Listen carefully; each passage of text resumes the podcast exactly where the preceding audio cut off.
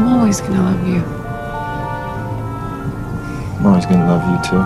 On entend souvent dire que l'amour est plus fort que tout, que c'est ce qui fait durer les relations, mais en réalité c'est faux. Interrogez vos grands-parents, demandez-leur comment ils ont réussi à rester ensemble aussi longtemps, et ils vont plus certainement vous parler de compatibilité, de communication, d'attention, de respect, euh, de compréhension de l'autre, etc., etc. Alors toutes ces choses sont importantes, mais il y a une chose que je vais aborder dans cette vidéo, c'est le respect.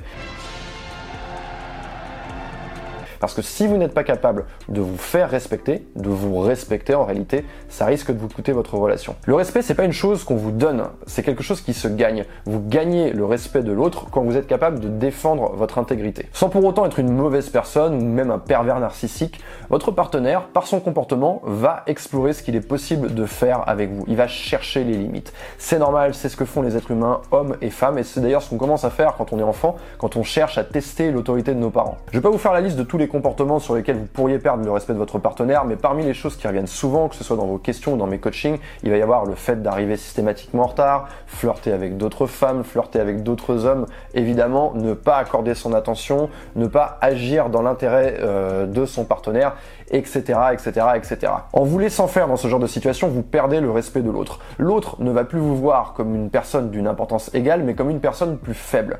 Il y a plus important encore, et c'est particulièrement important pour les filles, quand on est avec quelqu'un qui n'est pas capable de poser ses limites et de les faire respecter, eh bien on se sent moins en sécurité avec cette personne. Un exemple qui revient très souvent, ce sont des hommes qui n'osent pas l'ouvrir lorsqu'ils sont confrontés à la situation dans laquelle leur partenaire est en train de discuter avec un autre homme. Elle discute avec un autre homme sur Messenger ou sur On ne sait pas qui c'est. Peut-être qu'il ne se passe rien entre eux, mais bien souvent ces mecs-là, eh bien ils ne vont pas oser l'ouvrir parce qu'ils voilà, ils aiment leur partenaire, ils ont peur de lui déplaire.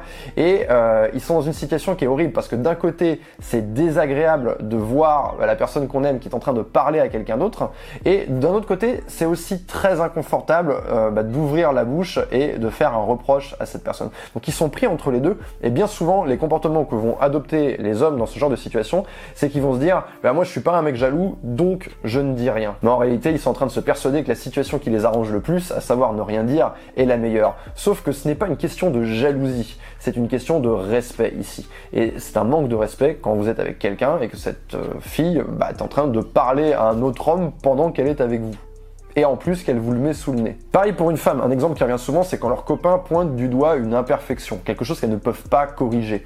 Et bien souvent, les femmes ne vont rien dire, elles vont se dire que voilà, une fille qui a confiance en elle, qui a confiance en son physique, elle doit rester stoïque, mais en réalité c'est faux, encore une fois, c'est un manque de respect. Le véritable risque pour votre relation, c'est de vous taire, c'est de ne pas fixer vos limites et de laisser l'autre faire ce qu'il veut avec vous. Osez l'ouvrir, vous allez vous sentir tellement mieux après. Ce qui va se passer, c'est que votre partenaire va comprendre qu'il a fait quelque chose qui déplaçait, il va s'excuser, il saura où sont vos limites et il va vous respecter pour ça. N'oubliez pas que votre partenaire vous aime parce que vous êtes une personne différente avec son intégrité, pas parce que vous êtes un paillasson sur lequel il peut essuyer ses pieds. Mon conseil, c'est de rester très attentif et d'agir immédiatement. Vous pouvez pas vous dire là je ne vais rien dire et on verra plus tard. Ça n'aura plus aucun sens. Donc il vaut mieux agir dans l'instant, même si c'est un peu maladroit. Quand ces situations surviennent, bien souvent on est pris au dépourvu. Hein. On ne sait pas comment réagir, mais il faut réagir maintenant. Il faut rester très attentif. Ne différez pas votre réaction, ça n'aurait plus aucun sens. Donc même si vous avez une réaction maladroite, c'est mieux que de ne rien dire.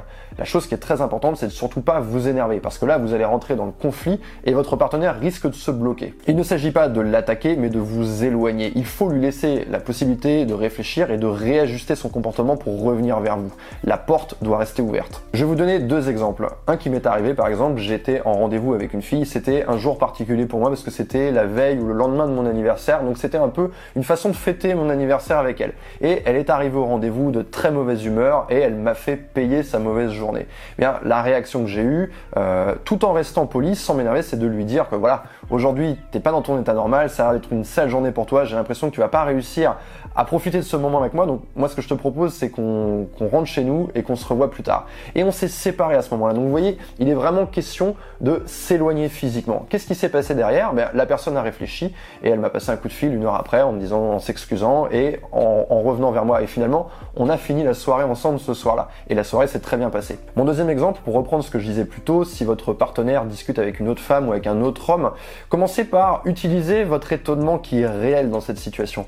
Ah, tu discutes avec un autre mec? Waouh, euh, ouais, je m'y attendais pas. Vous voyez, vous n'avez pas besoin d'être un grand acteur puisque vous êtes réellement étonné à ce moment-là et ça vous permet de ne pas vous énerver. Et ensuite, demandez à l'autre de se mettre à votre place.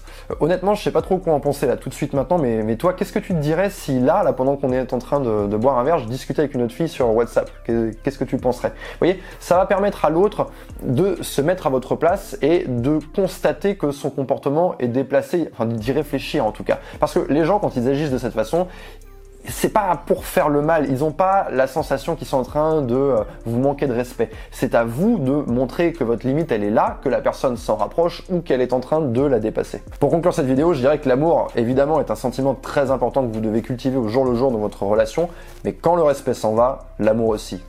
Pas de respect, pas d'amour.